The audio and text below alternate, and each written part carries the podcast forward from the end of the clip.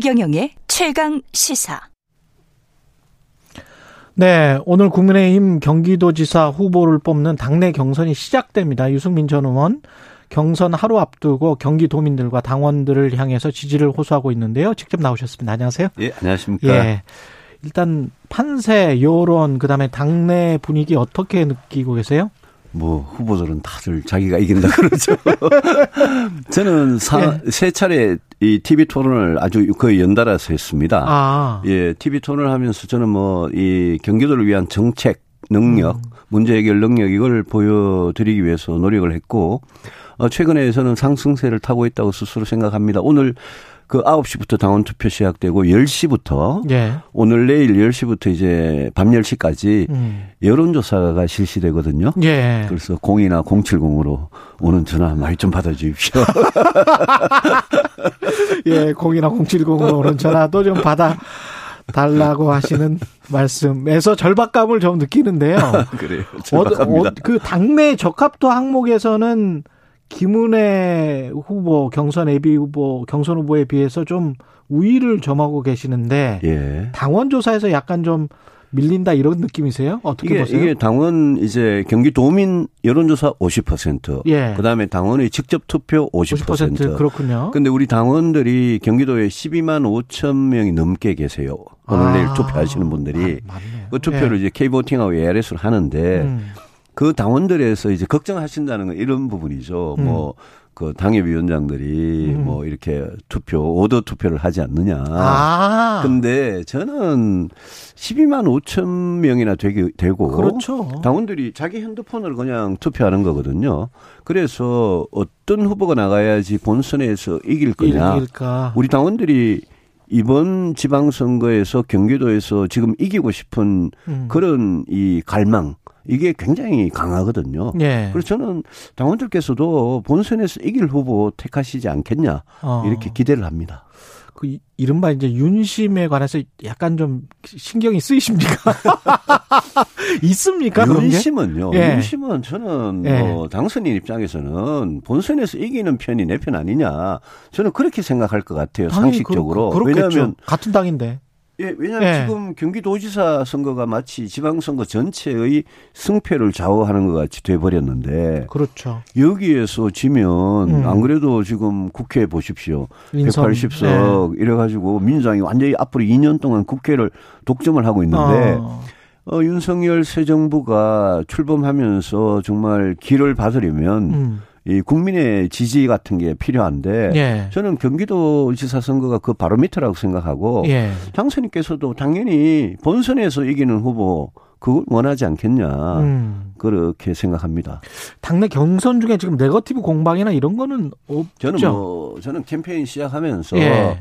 네거티브 일체 하지 마라. 예. 지금 이 짧은 시간에 경기도민들께 이 유승민이 도지사가 되면 어떤 경기도가 될 거냐, 음. 문제를 어떻게 해결할 거냐, 이 정책 능력을 실력을 보여주는 것만 해도 시간이 짧은데 음.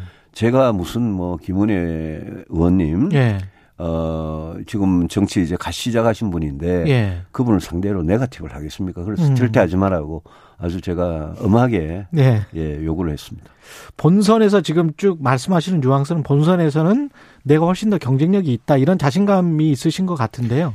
경기도는 정말 큰 데고 예. 경기도는 크고 할 일도 많습니다. 정말. 예. 근데 본선에서는 경기도민들께서 정말 이 큰 경기도를 어, 자기들 문제, 자기 가족의 문제를 해결할 그런 능력을 갖고 또 좀 든든한 그런 도지사를 원치, 원하지 않겠냐. 음. 제가 23년째 정치를 하면서 정치 도 열심히 고민을 했지만 경제, 음. 복지, 안보, 주택, 교통 이런 정책적인 문제에 있어서 누구보다도 열심히 고민하고 대안을 준비해 왔던 그렇죠. 사람이기 때문에 예.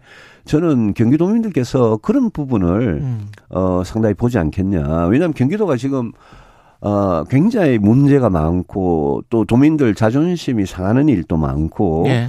예컨대 서울에서 부동산 실패, 정책 실패 때문에 부동산 비싸, 비싸가지고 경기도로 이사 가신 분들은 갑자기 출퇴근 시간이 두 배 이상 그럼요. 늘거든요. 뭐 두 시간씩 걸리죠. 뭐. 그럼요. 하루에 예. 출퇴근에 네 시간 이상을 써야 하는 음. 데서 음. 그런 고통을 겪다 보면 음. 야이 문제 누가 좀 해결 안 해주냐 네. 이런 게 바로 도지사한테 원하는 거 아니겠습니까? 그래서 저는 정말 문제 해결 능력 있는 도지사를 원할 거라고 봅니다. 구체적 정책 같은 게 뭐가 있을까요? 가령 뭐 30한 5km 이상 예. 걸리는 것 같은데 뭐 경기 남부다 그러면 예. 여의도 기준으로 했을 때 그럼 어, 떻게 할 수 있습니까? 두 시간 이상씩 걸리는데. 타고 네. 광역버스를 타고 서울 시내 진입해서 갈아타거나 음. 아니면 버스 타고 지하철역에 가서 그렇죠. 전철 타고 오거나 이런데 네. 그래서 GTX ABC 노선이 음. D까지도 이게 굉장히 빨리 완공이 돼야 되는 문제가 있고 아. 지금 윤석열 정부 임기 안에 음. 또 이번에 뽑을 경기도지사 임기 안에 음. GTX ABC를 완공하는 게 저는 목표라고 생각합니다. 아. 그걸 하루 종 하루 속히 빨리 하고 예. 그거 말고 각 지역별로 의정부도 가도 양주도 가도 김포에도 가도 지하철 서울에 다니는 지하철 노선이 굉장히 많지 않습니까? 예. 그거를 경기도 이래 구석구석까지 연장을 해달라라는 민원이 굉장히 많습니다. 음. 그 돈이 드는 문제죠. 예. 그 문제 해결하는 것도 굉장히 중요하고 음. 그 전철과 버스, 광역버스 노선을 어떻게 이렇게 엮어서 경기도민들의 출퇴근 시간을 음. 30분이라도, 1시간이라도, 1시간 반이라도 줄여 드릴 수 있으면 그게 제일 잘하는 거거든요. 예. 그래서 이런 교통 문제, 주택 문제, 복지 문제 이런 것들이 경기도에 그냥 다 절실하게 있으니까 음. 그 문제가 저는 이번 도지사 선거의 핵심이 돼야 된다고 보는 거죠. 그 주택 부동산 문제는 어, 떻게 보세요? 아까 그 서울 집값이 너무 비싸서 이렇게 이주한 사람들도 많다 이렇게 그렇습니다. 말씀을 하셨는데 또 한편으로는 뭐 일기 신도시 같은 경우는 재건축이랄지 리모델링이랄지 그 통해서 예. 그런 요구도 상당할 텐데요. 예. 일단 경기도에도 무주택자가 많기 때문에 예. 내집 마련의 꿈을 실현해 드린 굉장히 중요하고 그거는 뭐 음. 뭐 주택 공급이나 규제나 아니 저 대출이나 음. 세금이나 음. 이런 거와 관련된 부분이고요. 일기 신도시 같은 경우에는 말씀하신 대로 재건축에 관한 요구가 굉장히 많습니다. 예. 그래서 일기 신도시 재건축을 빨리 앞당기기 위해서는 안전 진단을 포함해서 이, 이 준비하는 이 절차를, 음. 과정을, 예컨대 그게 뭐 절차에 5년이 걸리면 그거를 서울시가 지금 그런 걸 잘하고 있는데 예. 통합, 어, 이 신통기획이라고 그러 신속통합기획. 음. 이래가 절차를 통합적으로 해서 빨리 하는 거죠. 예. 그거를 하면 한 절차를 한 2년 정도로 예. 줄일 수 있으면 어, 일기 신도시의 재건축 문제에 대해서 결론을 빨리 내드리고 예. 빨리 실행을 할 수 있도록 하는 게 중요하고요. 음. 2, 3기 신도시도 많은데 음. 2, 3기 신도시는 교통 인프라가 제대로 구축이 안 돼 있고 또 부근에 기업이나 산업이나 일자리가 없는 데다가 마구 그냥 지은 느낌이 있어서 예. 거기에 교통, 병원, 학교 이런 인프라와 또 산업이 기업이 어떻게 거기에 들어가 같이 들어갈 수 있느냐. 예. 이거를 인프라를 갖춰주는 게 굉장히 중요하다고 봅니다. 어. 그래서 뭐 주택도 그런 차원에서 할 일이 굉장히 많습니다. 근데 인수위 쪽에서는 지금 부동산 정책 내놓으려고 하다가 혹시 집값 그 다시 높일 우려가 있다 해가지고 좀 저는 거둬들였잖아요. 그, 그 걱정은 일리가 있습니다. 왜냐하면요. 그렇죠. 예. 어, 일기 신도시 재건축을 만약 동시 다발적으로 한변. 다 해버리면 일단 거기 사시는 수많은 분들이 네. 이사는 어디 가서 그렇죠. 당분간 살 거며 네. 재건축 재개발 이야기가 나오면 그 즉시 올라가죠. 부동산이 예. 올라가거든요. 예. 서울에서 우리가 지금 겪고 있는 예. 문제거든요. 그렇기 때문에 순환 재건축 음. 이거를 이 차례를 두고 예, 순차적으로 순차적으로 재건축을 해야 되고 이주 단지가 필요한 게 예. 그분들이 뿔뿔이 흩어져 뭐 사실대로 사시겠지만 음. 그분들 어디 가서 이렇게 살 그런 그런 또 그게 필요하거든요. 예. 그 이주 단지를 건축을 하는 게 필요합니다. 그래서 그런 부분은 서울도 마찬가지고 경기도도 마찬가지고 음. 순환 순차적인 재건축 이렇게 할 필요가 있다고 생각합니다. 지금 교통 주택 문제 말씀하셨는데 그러면서 smart work 센터 공약을 아, 내셨다. 제가 굉장히 강조하는 겁니다. 그 이거는 구체적으로 좀 설명을 해 주십시오. 코로나 이후에 우리가 예. 재택근무 많이 해봤잖아요. 그렇죠, 그렇죠. 코로나 걸려도 그렇고 예. 뭐 심할 때도 그렇고. 음. 재택근무를 해봤는데 지금 이 중앙정부 행자부 같은 데서도 그렇고요. SK텔레콤, KT, 현대차, 롯데쇼핑 이런 데 보면 지난해와 올해 음. smart work 센터라는 거를 예. 만듭니다. 거기는 어떤 데냐면 우리 집에서는 와이파이 잘 안 될 수도 있잖아요. 예. 거기는 ICT 기반이 확실하고 음. 근무 환경이 확실하고 음. 그게 경기도에 사는데 서울까지 매일 출퇴근해야 되는 게 아니라 예. 자기 집 부근에 그런 smart work 센터가 있는 원격 근무입니다. 그러니까 화상으로 뭐 줌 미팅이나 이런 것도 줌 회의도 할 수 있고 아. 그런 거를 다 갖춰진 곳을 예. 만드는 거를 지원하면 어떤 현상이 발생하느냐면 재택근무 우리 우리 코로나 때문에 해봤으니까 그렇죠. 예. smart work 센터에서 근무할 수 있는 날이 있고 어떤 날은 또 자기 직장에 가서 회의도 해야 되고 그렇죠, 그렇죠. 대면 근무도 해야 되니까 예. 그거를 적절히 섞어서 할 수 있는 거를 기업 문화의 어떤 변화입니다 이거는. 음. 근데 거기에 이제 아이를 데리고 가서 아이도 같이 보면서 하는 육아 기능을 어. 결부를 시켜주면 그러면 엄마 아빠들이 정말 working mom, working 대, daddy가 굉장히 네. 좀 편해지는 거예요. 아이를 데리고 간다. 그렇죠. 어. 이거는 이거는 관건이 뭐냐면 기업들이 과연 이걸 원할 거냐입니다. 음. 근데 일부 기업들은 이미 스스로 하고 네. 있고 운영률이 예. 비율이 뭐 굉장히 높습니다 이게.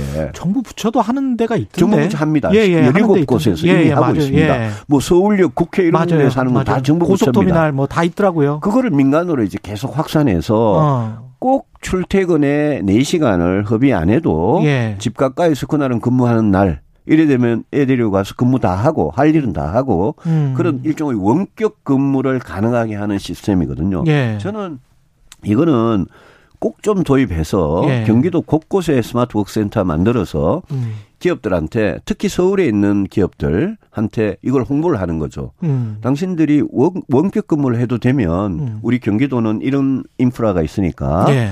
어, 직원들이 좀 원격 근무를 할 수 있도록 예. 그, 그 일에 차질이 없으면 네. 그거를 하면 저는 교통 문제도 음. 원격 근무하는 날은 그뭐 자동적으로 해소가 돼 버리니까요. 음. 출퇴근 4시간을 이거는 저는 새로운 코로나 이후에 새로운 라이프 스타일, 음. 새로운 노동의 스타일이라고 생각하는 거죠. 소상공인 대책과 관련해서 경기도 같은 경우에 이제 이재명 지사 있을 때 가장 유명했던 게 지역 화폐였지 않습니까? 예.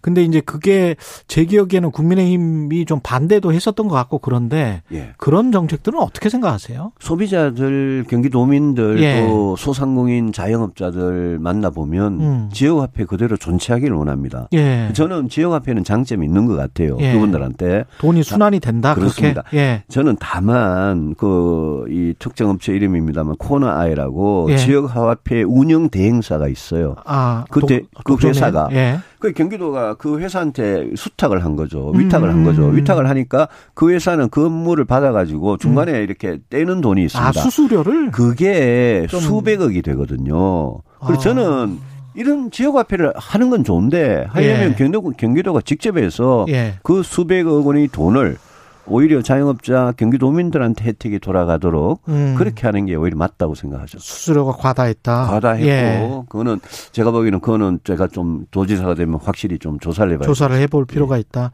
경기도를 위해서 무엇을 할 것인지 마지막으로 말씀을 좀 해주십시오. 예. 어 23년 정치하면서 음. 그동안 정말 어느 정치인보다도 어 국민들의 문제를 정말 실질적으로 해결할 수 있는 그런 정책 역량을 길러왔다고 생각하고 예. 제가 보기에는 경기도는 대한민국입니다. 여기 경제, 안보, 산업, 복지 모든 문제가 여기에 교통, 주택까지 다 있습니다. 제가 그 문제를 정말 해결해 드려서 우리 경기도민들께서 대한민국 경기도에 사시는 게 정말 자랑스럽게 생각하는 그런 날이 꼭 올 수 있도록 음. 만들겠습니다. 오늘 내일 어, 여론조사 잘 부탁드립니다. 예, 알겠습니다.